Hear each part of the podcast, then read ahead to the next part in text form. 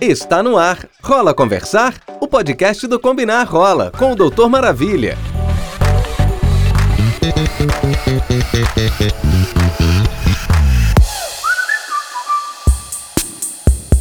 Olá, meus queridos, é um prazer estar com vocês novamente nesse dezembro vermelho. Aqui quem fala é o Vinícius Borges, médico infectologista, gay e criador do canal Doutor Maravilha. Quem quiser me conhecer melhor, é só dar uma checada no meu canal no YouTube depois. Esse é o oitavo episódio do podcast Rola Conversar, que faz parte do portal Combinar Rola. Quem perdeu algum dos episódios anteriores é só conferir nas principais plataformas de áudio. Ei, Psyu, rola conversar? A gente já está há meses falando sobre prevenção combinada do HIV e da importância da conscientização. É fundamental que todo mundo ganhe essa consciência sobre se prevenir, se cuidar e manter a saúde em dia. Mas quando a gente fala em prevenção, tudo parece muito individual, né? A impressão que muitas pessoas ainda têm é de que é preciso se fechar em uma bolha para não ficar doente. E essa é a ideia meio egoísta que ainda se tem quando se fala em autocuidado. Ah, eu tenho que cuidar de mim e o resto que cuide de si mesmo. No máximo, as pessoas pensam em cuidar do parceiro e do seu núcleo ali mais próximo. O problema desse pensamento é que ele pressupõe que todas as pessoas têm acesso às mesmas informações e podem adotar as mesmas medidas de prevenção.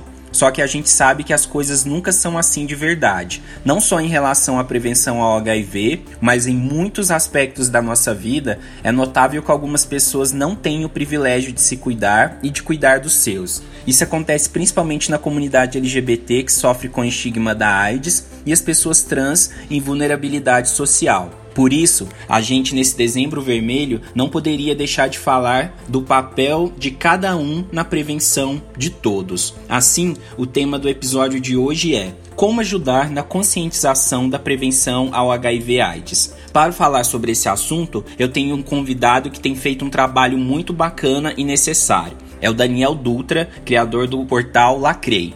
Daniel, seja muito bem-vindo. Explica pra gente o que é o Portal Lacrei e como surgiu essa ideia. É, eu queria primeiramente agradecer a equipe aí do Combina Rola pelo convite, por, por, na verdade reconhecer aí o trabalho que a gente tem feito durante esse ano. Então, é, muito obrigado. Então, doutor, é, a Lacrei ela veio como uma plataforma que surgiu na constatação da falta de iniciativa inovadora em prol dos serviços, direitos e qualidade de vida da comunidade LGBT. Uma primeira iniciativa que todos podem ter, né, para ajudar, como o próprio Daniel está falando, né, a gente tem que tentar inovar. E é importante que a gente fale com todos os públicos. E uma, e uma medida importante é começar a falar sobre sexualidade ainda na, na juventude. A gente vê que nos últimos anos teve um crescimento dos casos de incidência de HIV na população entre 15 a 25 anos, e muitas vezes isso acontece por falta de informação. Uma coisa que eu sempre escuto, que eu acho que o Daniel já deve ter ouvido também na vida dele como ativista, é a questão que a juventude perdeu o medo da AIDS, que na verdade não é muito isso, é porque na verdade a gente ainda não tem um diálogo aberto sobre sexualidade LGBT dentro de casa. Na verdade, nem os héteros conversam muito sobre sexualidade com a família, na escola, e eu acho que quando você é uma pessoa LGBT, menos ainda, né? É, a gente sabe que ainda a gente vive é, muitas situações de preconceito dentro de casa, nem todo mundo tem uma, uma, uma uma é, relação de aceitação da própria sexualidade, da identidade de gênero. Esses temas são muito tabus e quando a gente e para falar de HIV, para falar de prevenção do HIV, a gente tem que falar de sexo. E a gente vive numa sociedade que acha que todo mundo é hétero e cisgênero. E não é isso, né? A gente lida com uma, uma, uma, uma diversidade muito grande. E os jovens, acaba que eles começam a experienciar a sua sexualidade na tentativa e erro, né? Eu vejo que a maioria da, das primeiras transas é sem preservativo, às vezes acontece com pessoas mais velhas que são experientes, mas não tem essa preocupação de cuidar da pessoa que está iniciando, então falta esse cuidado. Daniel, a gente percebe que essa falta de orientação atinge ainda mais, né, os jovens LGBT. Como que você acredita que a sociedade deva conversar sobre sexualidade com eles? Então, doutor, eu percebo hoje a falta de uma centralização da orientação, falta de portais amplamente divulgados e presente na vida dos jovens. o lugar onde que a gente possa, nas palmas, na palma de nossas mãos, conseguir respostas diretas, objetivas e serviços na linguagem dos jovens. Sim, muito legal. E tem alguma iniciativa dentro do Lacrei que é voltada especialmente para os jovens? É, doutor, a Lacrela foi desenvolvida por um jovem de 19 anos, né? Que conseguiu colocar em ação tudo que eu planejei. Então eu acredito que a grande maioria de nossas impressões sejam para os jovens mesmo. Já porque a Lacrei é jovem. Legal, bem legal. Um grande problema é que nem mesmo os profissionais de saúde estão preparados para orientar sobre a prevenção do HIV/AIDS. Eu percebo muito isso no meu dia a dia como médico. Como eu disse, né, eu criei o Dr. Maravilha mais ou menos seguindo a mesma filosofia que eu acho do Lacrei, que eu vi que tinha um gap muito grande de atenção voltada especificamente para LGBTs. Eu via pessoas que iam na consulta há 10 anos, o médico considerava hétero e era uma pessoa gay, uma pessoa lésbica, e aí todos aqueles conselhos que era dado na consulta não tinha aplicação nenhuma, porque não era a pessoa. Ou o médico não dava espaço, ou era um médico sisudo, um profissional que não aceitava a diversidade como ela deve ser. E isso é muito triste, né? Porque principalmente as pessoas que vivem com HIV, as pessoas que estão procurando maneiras de prevenção, elas precisam ter uma intimidade maior com o profissional, né? Como que você vai falar com quem que você é, se relaciona, quem que você leva pra cama, como que você transa, como que você gosta de transar se você não tem liberdade para se abrir com seu médico, né? Se seu médico não sabe nem se você se atrai por homens, mulheres ou ambos, então é bem complexo. Inclusive, né, Daniel, os profissionais de saúde do portal são todos especializados em lidar com o público LGBT. Conta pra gente como que é um pouco essa seleção, se tem um treinamento específico, como que funciona. Doutor, é muito triste porque comparado a alguns países como Estados Unidos, por exemplo, é, no estado da Califórnia é obrigatório um título para o profissional da saúde atender a população trans, coisa que nem de longe já se pensou por aqui. Hoje temos mais de 600 profissionais cadastrados na plataforma e um alto índice de profissionais que querem e pedem por cursos de profissionalizações e eu tenho certeza que um dia ela crescerá referência no assunto. A seleção hoje, ela se baseia na validação do respectivo conselho de classe de cada profissão. Hoje nós temos sete, que são os médicos, os psicólogos, fisioterapeutas, nutricionistas, dentistas, fonoaudiólogos e enfermeiros, que é o critério objetivo, juntamente com a aprovação de uma carta de entrada, que é o que o profissional escreve sobre o porquê dos motivos de atender a comunidade, que é o critério subjetivo. Sim, e na verdade a gente ainda tem muita dificuldade para falar de prevenção de STs e prevenção de HIV, porque eu falei que a gente ainda não fala de sexo, né? O tabu do HIV é o tabu do sexo, por exemplo. Você vê outras doenças, doenças cardíacas, doenças oncológicas que quando a pessoa tem um diagnóstico, geralmente não é acompanhado de culpa, de estigma. Agora, HIV, quando a pessoa tem um diagnóstico, as pessoas falam, ah, mas foi transar demais, foi namorar demais, foi transar sem camisinha. Sempre vem essa, essa dialética de querer culpar, porque é a questão do sexo, né? A gente associa muito sexo ainda a algo de menor valor, a algo sujo, né? A gente daqui no Ocidente, essa cultura mais cristã ocidental,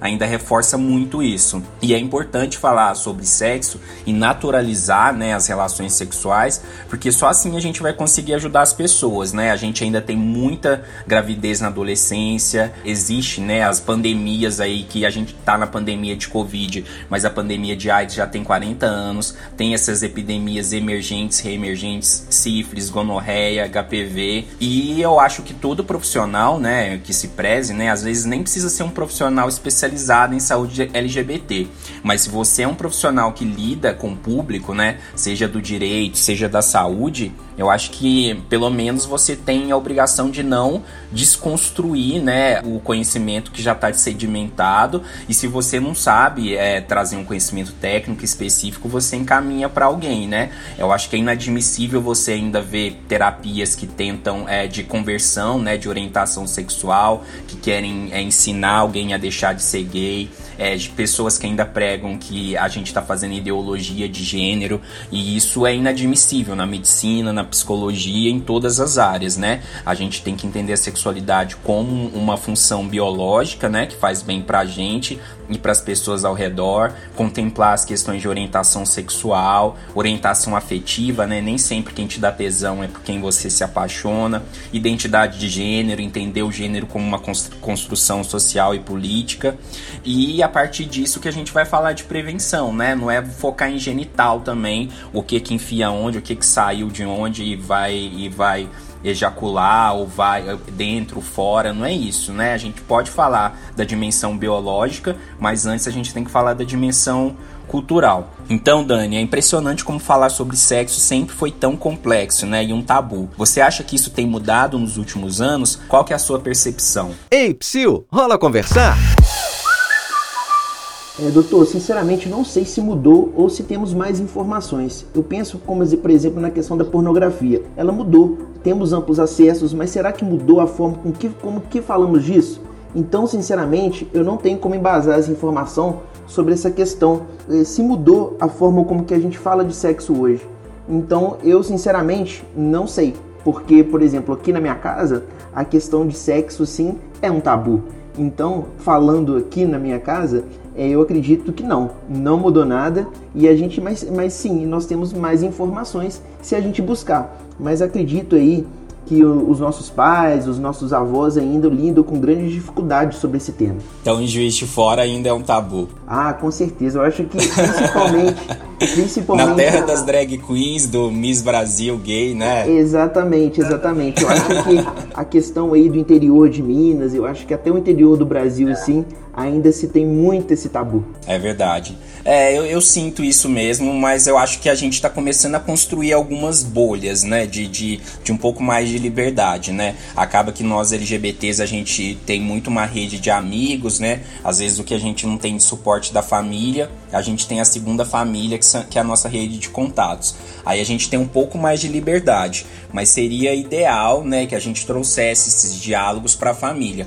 Eu já consegui falar sobre indetectável igual intransmissível, sobre PrEP, até com a minha mãe, com a minha avó, né? Que o pessoal acompanha bastante as minhas redes. Acho que às vezes eles ficam até meio chocados com as coisas que eu posto, mas é legal. Eu acho que conhecimento no primeiro momento acaba que gera um estranhamento mas se for feito com uma intenção boa, né, que eu acho que é o seu trabalho, é o meu, que é, a gente não quer chocar ninguém. A gente quer só mostrar coisas que já existem e, e tentar fazer que as pessoas vivam da maneira mais saudável, né?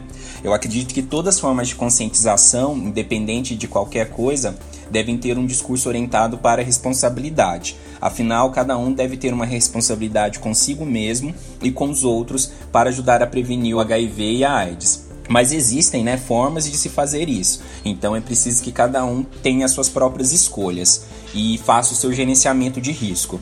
Como eu disse, né, o diagnóstico de HIV, na verdade, o diagnóstico de qualquer IST traz uma culpa muito grande. Eu vejo isso muito também nas mulheres, né? A gente vive numa cultura muito machista, que uma mulher que tem um IST, ela se sente suja, ela não entende como que aquilo foi acontecer com ela, né? É como se as mulheres não tivessem direito a ter uma sexualidade e que ISTs não pudessem acontecer com elas, né? E isso é né, uma falácia, né? Todos nós estamos no mesmo barco, né? Todo mundo pode se infectar. Sexo oral é um sexo que as pessoas às vezes nem consideram sexo, mas é sexo e tem alguns riscos. Eu já vi pessoas que se infectaram com ISTs e HIV no próprio sexo oral, ISTs entre lésbicas, sexo sem penetração. Então existem muitas maneiras de vivenciar a sua sexualidade e a gente trabalha a prevenção através disso. E eu vejo que é, as pessoas com HIV então têm essa questão de uma culpa por muito tempo elas se fecham para relacionamentos, justamente porque a sociedade ainda acha que HIV tem a ver com promiscuidade, tem a ver com inconsequência, e não é. Tem pessoas que se infectaram na primeira relação,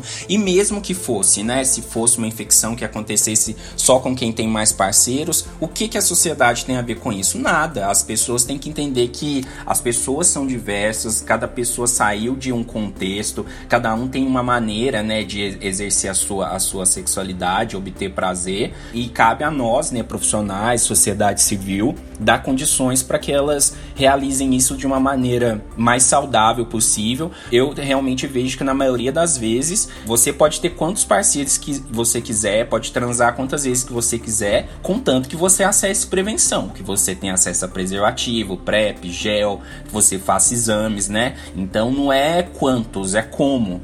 E Daniel, quando você criou o Lacrei, você teve algum medo? Como você pensou que seria a melhor abordagem para falar com as pessoas LGBT, principalmente aquelas vulneráveis em relação ao HIV? É, a Lacrei, ela veio na verdade de dados de dissertações acadêmicas, né? Então eu acredito assim de verdade que o único medo que eu tenho é que a qualidade da vida dos, dos nossos companheiros e companheiras se a Lacrei não der certo. Então é, eu fico preocupado é com a falta de conexões, eu fico preocupado aí com as faltas de informações, de um lugar onde seguro mesmo, onde que a, a comunidade de todas as letras possam ali é, pode faltar na verdade, né? Essas informações. Então eu fico com medo da Lacrei não dar certo e, a, e ela não conseguir é, atingir o objetivo que ela quer atingir, que é passar informação, passar segurança, não só segurança de informação, mas também como segurança de atendimento. É, já a questão da, da, da, abordagem para o HIV, ela começa um pouco além do, do assunto, assim, acredito eu. Porque a gente tem que começar a entender o que, que ocorre nas políticas de saúde hoje no país. E só assim que a gente começa a entender para construir um lugar onde esse tema será um processo que passou e não atual do preconceito, da falta de informação e etc. Sim, e na verdade eu acho que a Lacrei já deu certo, né? Eu acho que a gente não vê o sucesso de uma proposta também com, é, na verdade já tem um número significativo, né? Mas eu acho que não é isso, é a questão de impacto, né? Só de ser pioneira nesse aspecto, de poder ajudar muita gente e mostrar, né, para profissionais que existem, né? Além de ter a questão do nicho mercadológico, né? Porque a gente vive num mundo que, que visa esse tipo de interesse a gente tem que citar, mas também da questão social, né, de entender que são pessoas que existem há muito tempo e que precisam ser enxergadas de fato, né? Eu espero sinceramente que iniciativas como a do Daniel abram cada vez mais espaço para as pessoas discutirem a prevenção ao HIV e à AIDS, sobre sexualidade e todas as questões relacionadas à comunidade LGBT. Daniel, muito obrigado pela sua participação. Quem precisar de algum serviço do Lacrei, como faz? Aproveita e deixa pra gente também as, as redes sociais do portal. Ô doutor, eu queria primeiro agradecer aí o convite, a essa oportunidade de falar é, de um assunto assim que infelizmente ainda é tabu é, na nossa comunidade e o que a questão da Lacrei ela veio tentar suprir é a questão mesmo da nossa insegurança, da nossa falta de, de perspectiva ali de um tratamento, de uma forma ali de achar um profissional da área da saúde que nos acolha, que nos oriente. Então eu espero de verdade que a Lacrei é, sirva como um grande suporte aí para nossa comunidade, porque é, principalmente falando aqui do interior de Minas Gerais, a gente se vê muito carente de profissionais que nos entendam, muito carente de, de lugares onde a gente possa ir e ter uma afetividade em nosso atendimento. Então eu agradeço muito a participação e fico muito feliz que, com o trabalho aí de vocês que também atingem aí a, o nosso público e dá essa orientação e esse suporte. E vocês podem acessar o Lacrei no, no, no site www.portallacrei.com.br, pode baixar o aplicativo nas lojas e também pode é, entrar em contato diretamente comigo pelo Instagram, portal.lacrei. Obrigado pelo convite, um beijo aí a todos que estão ouvindo, principalmente a Tati que fez esse convite aí e que eu fiquei muito feliz. Muito obrigado. Imagina, querida, é um prazer falar com você. Parabéns mais uma vez para você, sua equipe que desenvolveu o projeto. Realmente ajuda muita gente. A gente vive num país muito grande, como você disse, né? São vários Brasis, né? É, então a gente tem que tentar trazer esse, esse diálogo mais pro interior. O interior precisa acessar mais a PrEP, mais prevenção, entender que tem profissionais que se preocupam com eles, né? Porque tem LGBTs no interior, né? Nos, nos rincões do país, não é só nas grandes capitais. E eu acho que através da comunicação a gente pode atingir mais gente. Antes de terminar, gente, eu preciso só lembrar vocês de seguir as redes sociais para conferir todas as novidades do portal. É só acessar facebook.com/barra combinar rola o Insta é instagram.com barra combinar e o Twitter, twitter.com barra combinar Ah, e também não deixa de me seguir, o canal no YouTube, youtube.com doutor maravilha, doutor por extenso, Facebook também, facebook barra doutor maravilha e o Insta, arroba Doutor Maravilha. Muito bom estar com vocês mais esse dia, com a presença do Daniel. Espero todos no próximo episódio. Bye! Você acabou de ouvir Rola Conversar? O podcast do Combinar Rola com o Doutor Maravilha. Te espero no próximo episódio.